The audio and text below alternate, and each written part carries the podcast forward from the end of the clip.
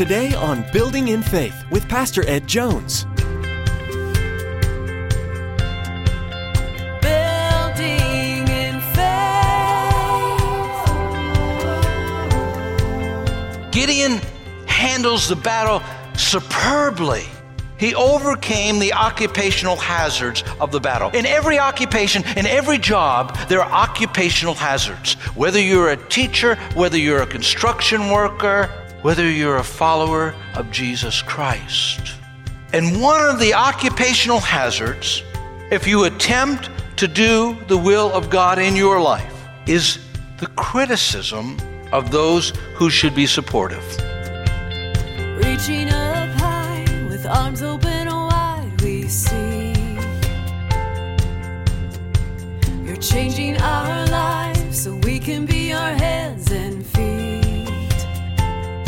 Do you remember how your family and friends reacted when you first told them you got saved? Today, Pastor Ed will be encouraging us to stand firm in our faith, especially during times of persecution from those that are close to us. Jesus said that those who want to live a godly life will suffer persecution.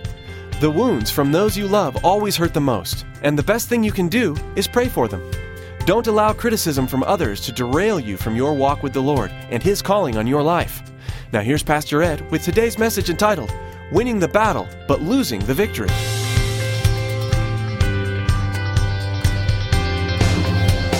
Building in faith. I'd like you to turn with me to the book of Judges, the eighth chapter, the 22nd verse. We're going to be reading from verse 22 to 28. We're continuing our series through the book of Judges. The title of the message this morning is Winning the Battle, but Losing the Victory. It's possible to win significant battles, but not win totally the victory. That's really the story of Gideon. At the very finish line, he falters.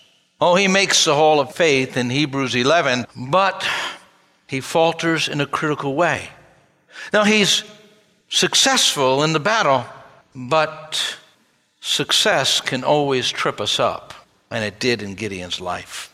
Judges chapter 8, verses 22 to 28. The Israelites said to Gideon, Rule over us. Now, this is after Gideon has put the Midianites to flight, after they have defeated Israel's enemies. The people are grateful, and so they come to Gideon and say, Rule over us, you, your son, and your grandson, because you saved us out of the hand of Midian. Notice what they said there. You saved us. But Gideon told them, I will not rule over you, nor will my son rule over you. The Lord will rule over you. And he said, I do have one request that each of you give me a ring, an earring from your share of the plunder. It was the custom of the Ishmaelites to wear gold earrings. They answered, We'll be glad to give them. So they spread out a garment, and each man threw a ring from his plunder onto it. The weight of the gold rings he asked for came to 1,700 shekels, maybe about 75 pounds, not counting the ornaments, the pendants, and the purple garments worn by the kings of Midian, or the chains that were on their camels' necks. Gideon made the gold into an ephod. He placed it in Ophrah, his town. All Israel prostituted themselves by worshiping it there. And it became a snare to Gideon and his family. Thus, Midian was subdued before the Israelites and did not raise its head again during Gideon's lifetime. The land enjoyed peace 40 years. The battle was won, but an important victory was lost. In 1945, there were three evangelists that were just coming on the scene. One you know, Billy Graham. But there were two others, Chuck Templeton and Bron Clifford. Both of those really outshined Billy Graham. Their meetings had greater attendance. They were far better preachers than Billy Graham. In fact, in the the Association of Evangelicals published an article on men who were best used of God, and it highlighted Chuck Templeton. Didn't mention anything about Billy Graham. And when they talk about Bron Clifford, they said that Bron Clifford was the most gifted and powerful preacher the church had seen in centuries. I mean, they would pack out the stadiums, people would come to hear them, but you just remember Billy Graham. There's a reason. Chuck Templeton was tall, handsome, and he was offered the lead part in The Robe, the film. They, or at least they looked at him for that part. He decided to go into broadcasting. He decided to take another track, and he actually departed from the faith after winning significant victories and many coming to the Lord through his ministry. Then Bron Clifford went through some personal struggles. He had two daughters with Down syndrome. He left his wife and his daughters, and he actually became addicted to alcohol. And 10 years later, around 1955, he died in a hotel alone by himself, an alcoholic. They started off great and won significant victories, but they lost in the end. During the Second World War, the British Air Force, the Royal Air Force, psychologists observed pilots coming back. And they said after they went on a successful mission, when they came back, on their way back, they made the most errors. And they said the reason for that, if, as they observed, was after they had those battles that they won, those triumphs that they experienced, they felt like they had to rest. And they sort of took it easy. There's a quote let us be as watchful after the victory as before the battle. Gideon handles the battle superbly. He overcame the occupational hazards of the battle. In every occupation, in every job, there are occupational hazards. Whether you're a teacher, whether you're a construction worker, whether you're a follower of Jesus Christ. And one of the occupational hazards, if you attempt to do the will of God in your life, is the criticism of those who should be supportive. The criticism of those who should be supportive. In Judges 8, 1 to 3, it reads Now the Ephraimites asked Gideon, Why have you treated us like this? Why didn't you call us when we went to fight against Midian? And they criticized him sharply. Now, Gideon replies with diplomacy, and he says, I've done nothing in comparison to you. You've been far greater than me. And he's diplomatic. What motivated Ephraim, the tribe, was they were offended. Behind the offense was pride. What drove them was they were a proud tribe.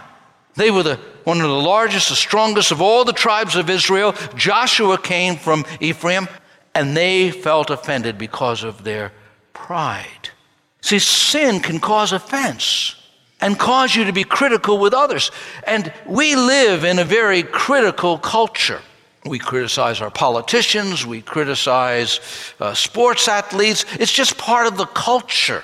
And it seeps sometimes into the hearts and lives of believers where we find it very easy to criticize other believers who are doing God's work. And here you have an example of a situation where they're criticizing Gideon, but Gideon handles it wisely. You'll notice that um, this tribe later on gets in trouble because they never deal with the pride issue and it catches up with them. In Proverbs 16:32 it says, "Better is a patient man than a warrior, a man who controls his temper than one who takes a city." And Gideon at this point in the journey is exemplary. He's controlling his temper. He's not responding to their response. He's trying to unify the nation because Ephraim would be divisive in their attitude towards Gideon. And besides, Gideon was following what God had told him to do, he was doing what God had asked him to do. The second occupational hazard you're going to look at is the indifference of those who should be supportive. Gideon goes over the Jordan River, he's on the Transjordan, and on the other side, he asks for some help. His troops are tired. The 300 men are exhausted. They need bread and water and supplies. And so he says, Please give me some loaves of bread for my troops I have with me. They're worn out. And I'm hot on the trail of Zebah and Zalmunna, the Midianite kings. But the leaders of Sukkoth said, You're on a wild goose chase. Why should we help you on a fool's errand? Man, they were insulting to him. They weren't supportive of him. You will find the people that you sometimes think will support you don't support you. How many of you found that? Some of the people that you do the most for, that you help the most, as a Christian, as a person who loves the Lord, you find that you help this person, help that person, but it doesn't mean they reciprocate.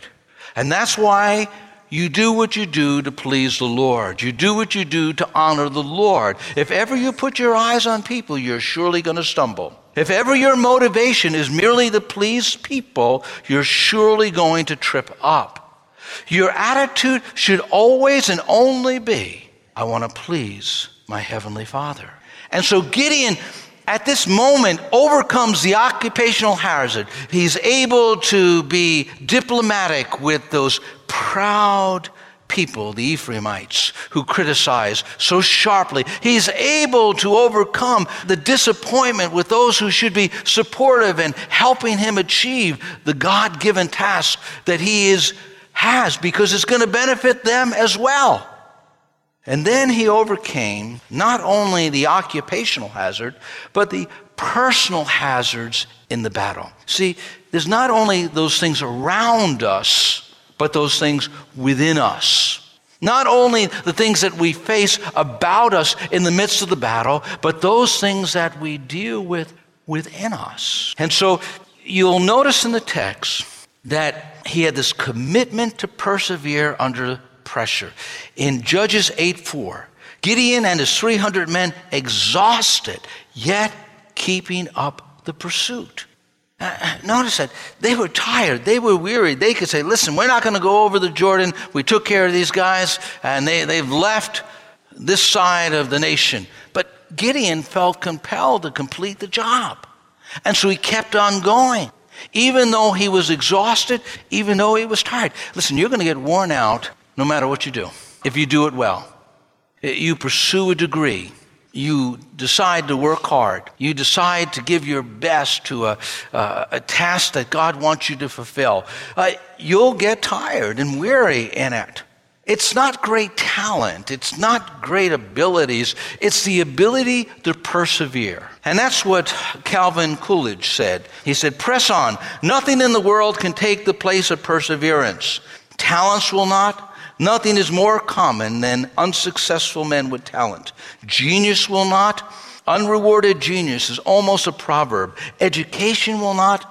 The world is full of educated derelicts. What he's saying is keep on keeping on. You know, it's a joy to me to look over the congregation and see so many people with gray hair. Not just because you're in my category and age group, but it says something to me. It says that you've been keeping on, keeping on. You've been going through the years. It's easy to start, huh? but it's not as easy to consistently serve the Lord through the years. And that's what Gideon is in the midst of the battle, he's persevering. He's keeping on, keeping on. You want to develop a skill, you want to develop an ability, you want to see uh, a ministry go forward. You need perseverance. And then there was something else that he had the fortitude to believe under pressure. Gideon, after he was insulted at Peniel, and he gets the same answer in verses 8 and 9 you see, he says, after I return in victory, he, he believed. In the beginning, he wavered. He put the fleece out and he said, God, make it wet and the ground dry. And the fleece was wet. He wrung it out in the bowl. And then he said, God, don't be angry with me, but I want to put another fleece out. It, God, let the ground be wet and the fleece dry.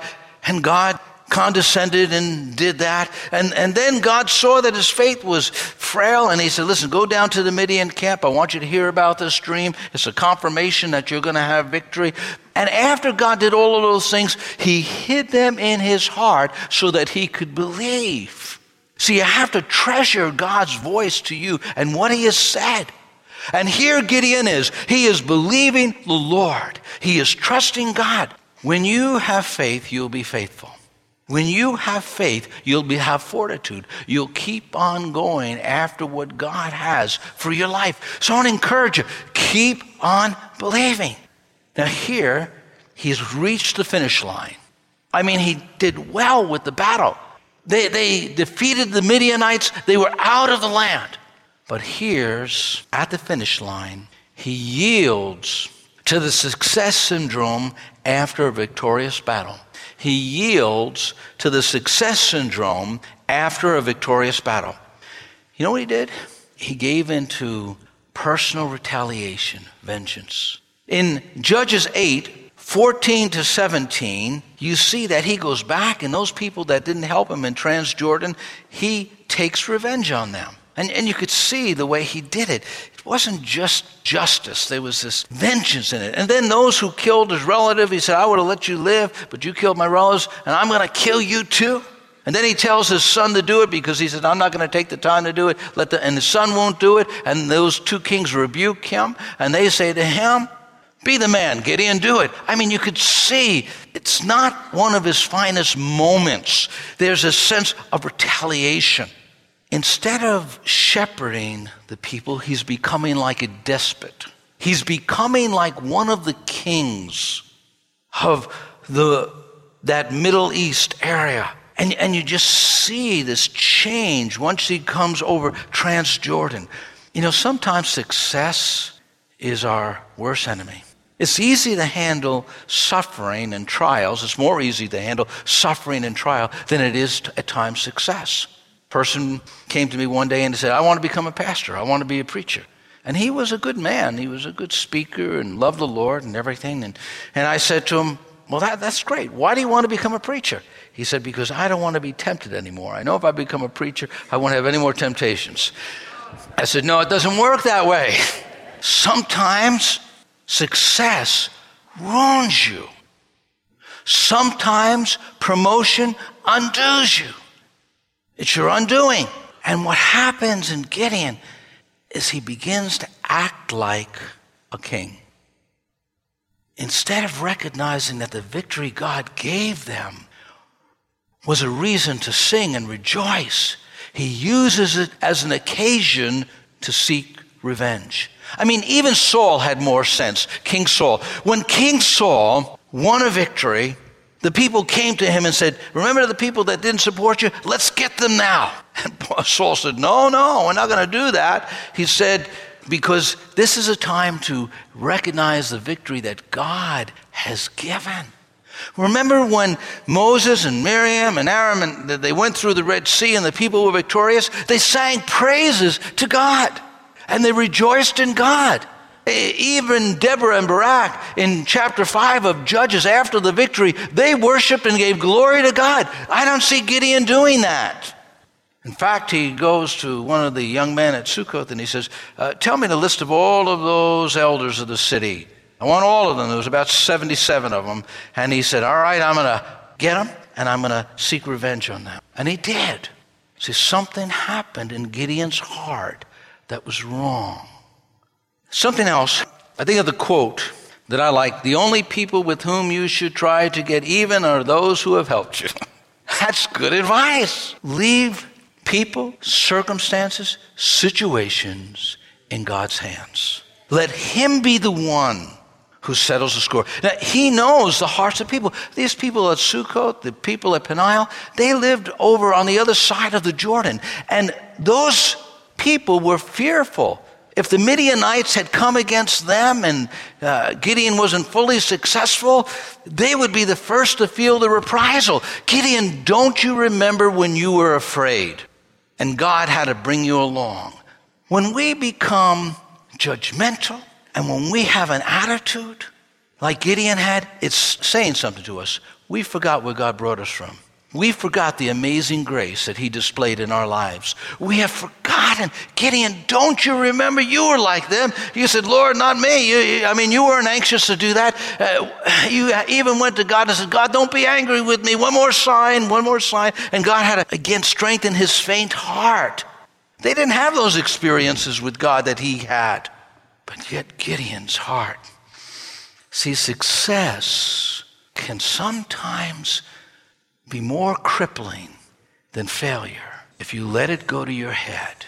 Something else happens. He was ambushed by ambition. He gave in to personal ambition. Now, watch very careful the words here. But Gideon told them, they want to make him a king, I will not rule over you. You will nor will my son rule over you, the Lord will rule over you. That was good theology.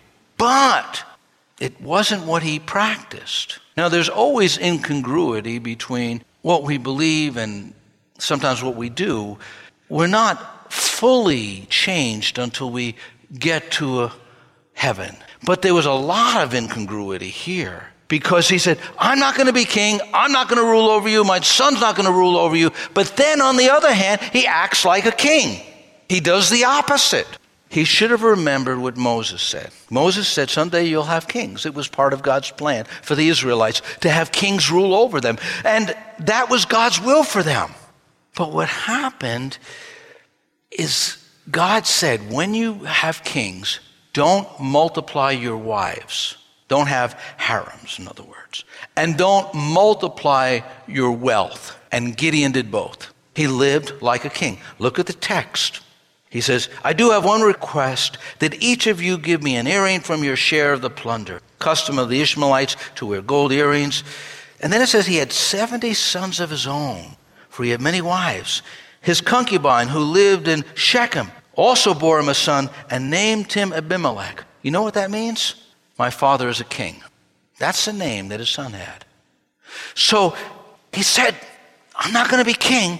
But on the other hand, he lived like a king. So at the very finish line, you see his 70 sons ruling over the people like princes. You see him like a king. And then he made another critical mistake. I think he had the right motive, but he didn't know the Word of God. He had the right motive, but he didn't do what was right in God's eyes. He took the gold and he made an ephod. That ephod was, was sort of a, like an apron, a breastplate that the high priest would wear. There would be three rows of four stones. And then in the pockets would be a, a Urim and a Thummim. And the priest would use that to determine the will of God in a moment of crisis. They would discern what God wanted them to do, how He wanted them to do it. Here He makes this beautiful ephod and He puts it in His home town, Ophrah. What he was doing was really crossing the line because Shiloh was where the tent of God was.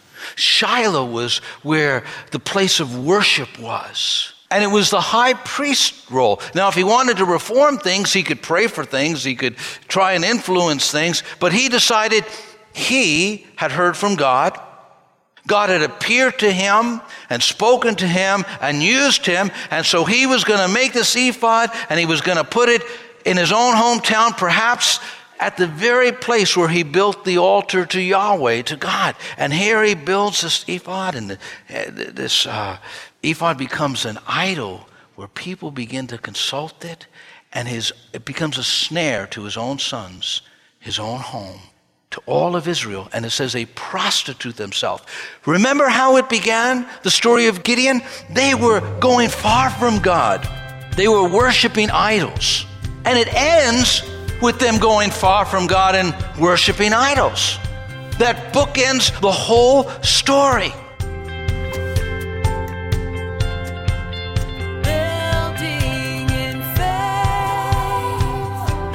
Women in ministry is a topic that has a variety of opinions surrounding it.